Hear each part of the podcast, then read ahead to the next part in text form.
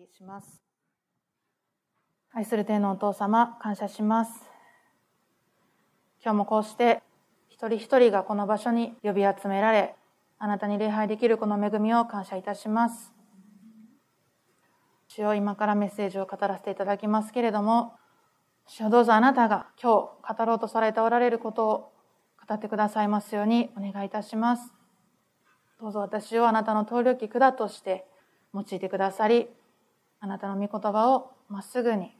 お語りすることができますように聖霊様助け導いてください。この時間を主にお委ねします。またあなたに栄光を開始しあなたに期待し愛するイエス様のお名前を通して感謝してお祈りをお捧げいたします。アメン。感謝します。それでは早速聖書を開いていきたいと思います。今日いただきます神の御言葉は、コリント人への手紙第1、12章12節から27節の御言葉です。開けられましたら私がお読みいたします。ちょうど体が一つでも多くの部分があり、体の部分が多くても一つの体であるように、キリストもそれと同様です。私たちは皆、ユダヤ人もギリシア人も奴隷も自由人も、一つの御霊によってバプテスマを受けて、一つの体となりました。そして、皆一つの御霊を飲んだのです。実際、体はただ一つの部分からではなく、多くの部分からなっています。たとえ足が、私は手ではないから体に属さないと言ったとしても、それで体に属さなくなるわけではありません。たとえ耳が、私は目ではないから体に属さないと言ったとしても、それで体に属さなくなるわけではありません。もし体全体が目であったらどこで聞くのでしょうか？もし体全体が耳であったらどこで匂いを嗅ぐのでしょうか？しかし実際、神は御心に従って体の中にそれぞれの部分を備えてくださいました。もし全体がただ一つの部分だとしたら体はどこにあるのでしょうか？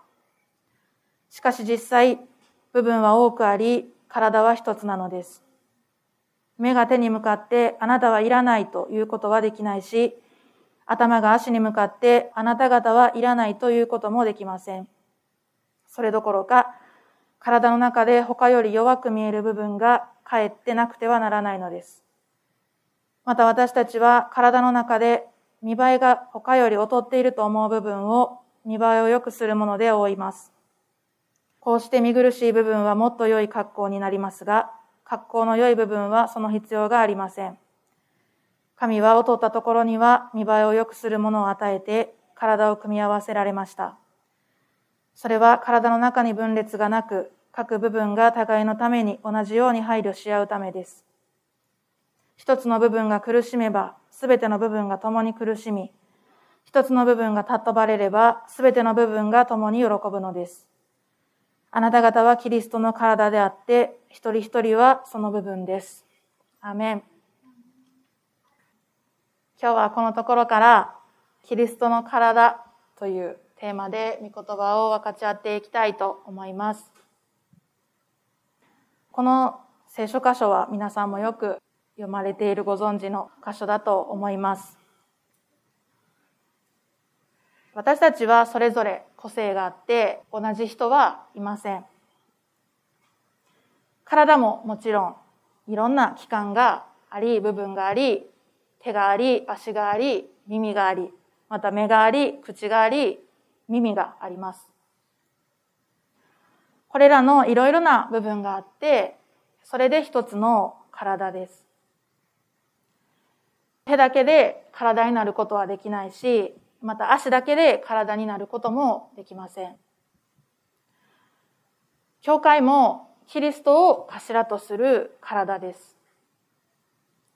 私たちに与えられた賜物や奉仕の働きはいろいろあると思いますが、すべてキリストにあって一つです。パウロは3節で精霊によるのでなければイエスは主ですということはできませんと言いましたが、私たちは精霊によってイエス・キリストが自分の救い主であり、主であると告白できました。その時に私たちは精霊によって新たに生まれ、古い自分に死に、キリストにある新しい人となりました。けれども、精霊の働きは私たち個人を新しくしただけではなくて、イエス・キリストを信じる者たちと一つになるようにしてくださいました。14節で実際体はただ一つの部分からではなく多くの部分からなっていますとありますが、パウロがまず注目しているのは多くの部分です。先ほどもお語りしたように体は一つですがいろいろな器官があります。ですから私たちクリスチャンはキリストにあって一つなんですけれども、賜物や働き、奉仕はいろいろあることを知ることができます。けれども私たちは次のような間違いを犯してしまうことがあります。15節で、たとえ足が私は手ではないから体に属さないと言ったとしても、それで体に属さなくなるわけではありません。たとえ耳が私は目ではないから体に属さないと言ったとしても、それで体に属さなくなるわけではありません。例えば私が手で誰かが足であると例えるとするならば、誰かが私の奉仕の働きを見て、私は三日伝道師みたいに奉仕することはできないから、教会の一員ではないと仮に思ったとします。でもそれは、足が私は手ではないから体に属さないと言っているようなものです。足が手のように働くことはできないから体ではないと言ってひねくれてみても当然体の一部です。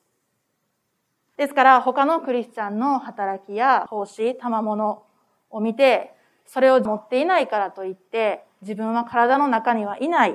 教会には属していないと考えるのは間違っています。パウロはまた耳が私は目ではないから体に属さないと言っても耳が体に属さなくなるわけではないとも言っています。同じ顔の中にありながら目は目立つところにあり耳はあまり目立たないと思います。同じように足は手に比べるとあまり人目につくものではありません。そのために私は手ではないから体に属さないと感じてしまうけれど、そのような格好の良くない部分であっても、体の中では尊い働きをしています。今日の本文に戻りますが、17節で、もし体全体が目であったらどこで聞くのでしょうか？もし体全体が耳であったら、どこで匂いを嗅ぐのでしょうか？と、パウロはさらに皮肉っていますが、耳が私は目ではないから体に属さないと言っているのは、体全体が目であると考えているからです。体全体が目だったら、妖怪みたいな感じで気持ち悪いんですけど、同じように体全体が耳であったら、匂いを嗅ぐ機能を果たすことができません。けれども、私はあの人のように奉仕することができないから、この集まりから距離を取っておこうと考えることがもしかしたらあるかもしれません。でもそれは教会が目だけであるかのように、あるいは耳だけであるかのように考えていることと同じです。ですから一つの体ではありますが、器官はいろいろあります。パウロはこう言っています。しかし実際、神は御心に従って体の中にそれぞれの部分を備えてくださいました。それぞれの器官、また部分は神様の御心に従って備えられています。私たちがどの期間になるかを決めることではなくて、神様が決めてくださいます。私たち一人一人が自分自身に対する神様の御心を求めていくものであると願うのですが、アーメンでしょうか。そして次にパウロは一つの体の方に焦点を当てています。今まではいろいろな器官があることを説明していきましたが、今度は一つの体であるということが書かれています。20節で、しかし実際部分は多くあり、体は一つなのです。また21節で、目が手に向かってあなたはいらないということはできないし、頭が足に向かってあなた方はいらないということもできませんと語られています。ここでパウロが取り扱っている問題は、先ほどの問題とは逆の場合です。先ほどは他のクリスチャンを見て自分自身は教会に必要ではないと考える問題でしたが、ここでは教会の中にいる人が他のクリスチャンを見てあなたは必要ではないというふうに考えることです。私たちは似たような背景を持ち、似たような世代の人たちが集まり、女性ばかりとか、あるいは男性ばかりとか、少数派の人たちをないがしろにしてしまう傾向があると思います。また若い人たちが多く集まれば、年上の方たちが入りづらくなるし、逆に年上の人たちがたくさん集まっているところに若い人たちが入るのは難しいんじゃないかなと思います。でもそれは目が手に向かって私はあなたを必要としないと言っていることと同じであって、一つの体であることを忘れているのと同じことだと思います。ここで再びパウロは、より人目につく体の器官があまり見栄えのしない器官に対して、いらないと言っていることに注目したいと思います。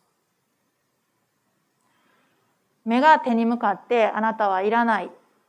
また頭が足に向かってあなたはいらないと言っていますが、でも見栄えが良いか悪いかで、その期間が必要なのか不必要なのかを決定するものではもちろんありません。そこでパウロはキリストの体についての核心部分に入ります。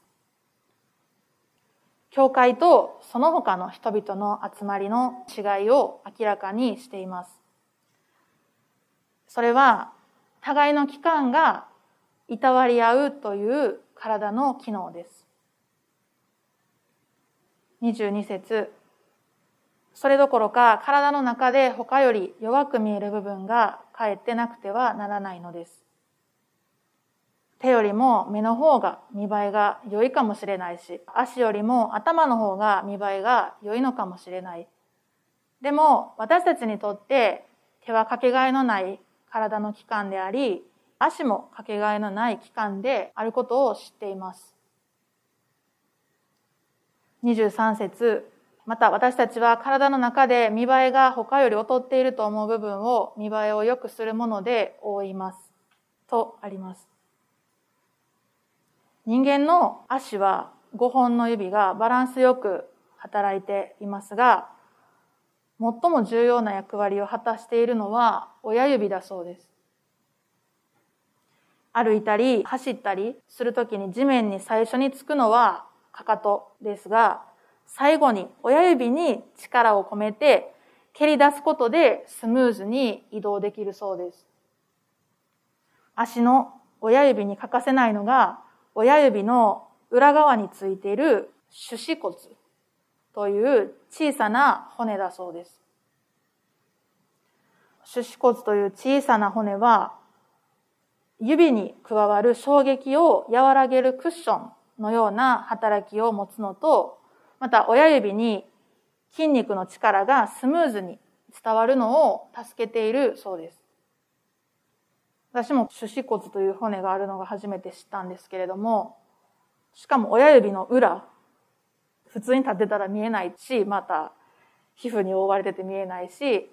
全然目立たなくて知られていないような働きをしている足の親指の裏にある小さな骨であっても、実は尊い働きをしていることがわかります。23節から25節また私たちは体の中で見栄えが他より劣っていると思う部分を見栄えを良くするもので覆います。こうして見苦しい部分はもっと良い格好になりますが、格好の良い部分はその必要がありません。神は劣ったところには見栄えを良くするものを与えて体を組み合わせられました。それは体の中に分裂がなく、各部分が互いのために同じように配慮し合うためです。ここが教会と他の組織との根本的な違いです。体は一つの器官の働きが突き出て目立っている構成はされておらず、全体として調和するように作られています。会社のような組織では能力が重要な要素になると思うんですけれども、行動力とか判断力とか分析する力とか人間関係におけるコミュニケーション、そのような能力が会社の組織の中では必要じゃないかなと思います。また会社で働いている一人一人は人材と呼ばれて一つの材料として考えられるのではないかなと思います。そしてその人材が適材適所として全体が成り立っていると思います。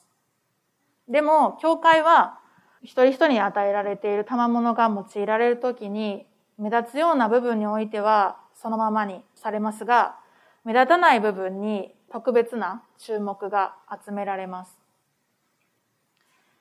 例えば誰かが病気にかかったら、教会で多くの賜物が用いられると思います。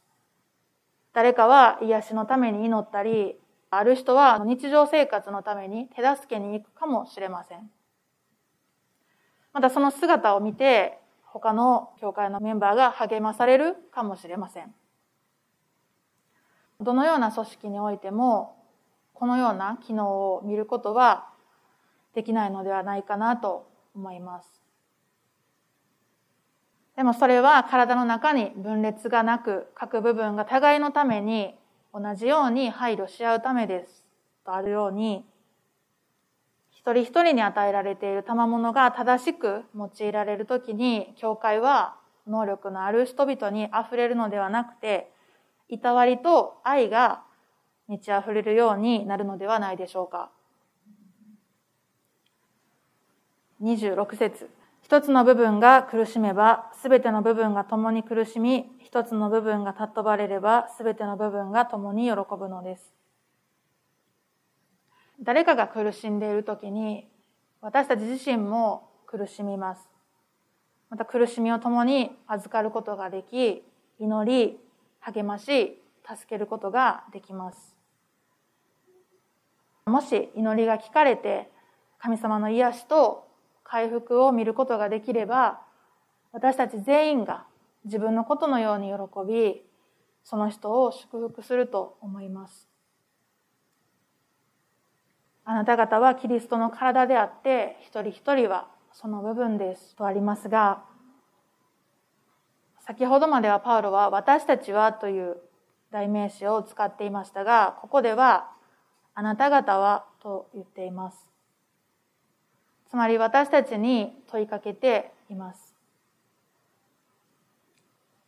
あなた方は黒人が集まっていると思っていたかもしれませんが、あなた方はキリストの体で一つなんですよ。そしてあなた方は各機関であって、互いにつながっているんですよと問いかけています。ですから私たち自身も自分自身に対する問いかけとして受け止めなければならないと思います。今まで自分に与えられている賜物について考えてきたことがあるかもしれませんが、キリストの体の部分として考えてきたことがあるでしょうか？人をいたわるために、御霊の賜物を求めたことがあるだろうか？兄弟姉妹の苦しみや必要を共にするために自分にできる奉仕を考えたことがあるでしょうか？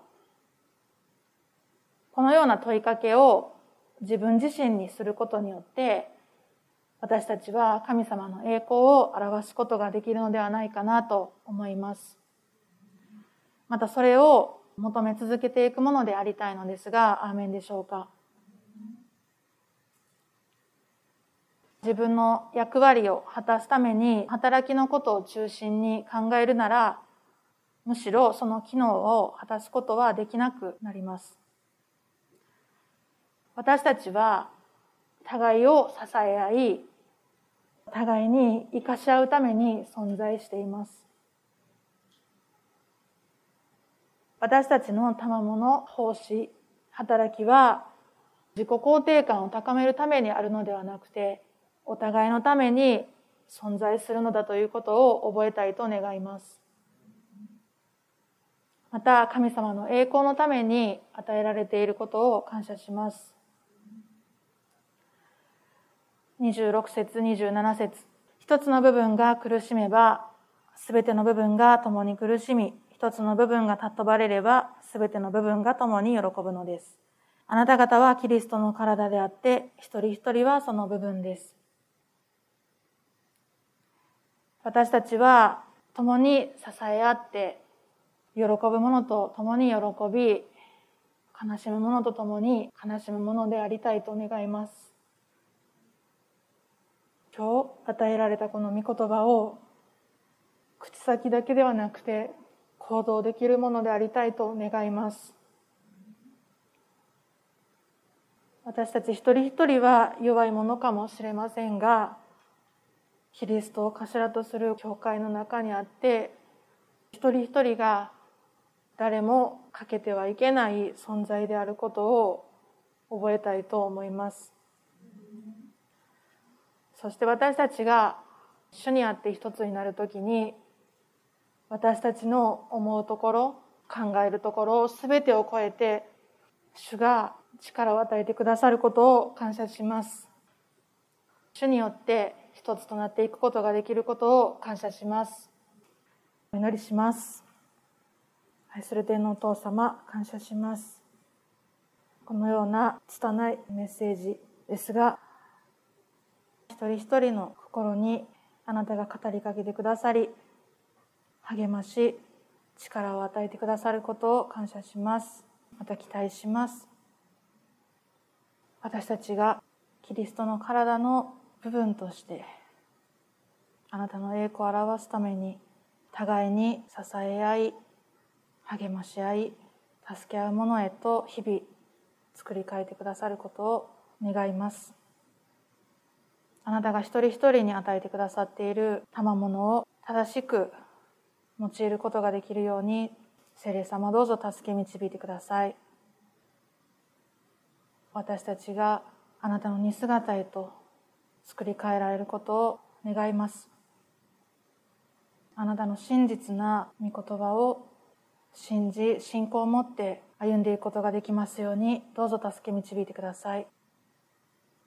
今日のこの時間を感謝いたします。あなたに栄光をお返しいたします。イエス様のお名前を通して感謝してお祈りをお捧げいたします。アーメン。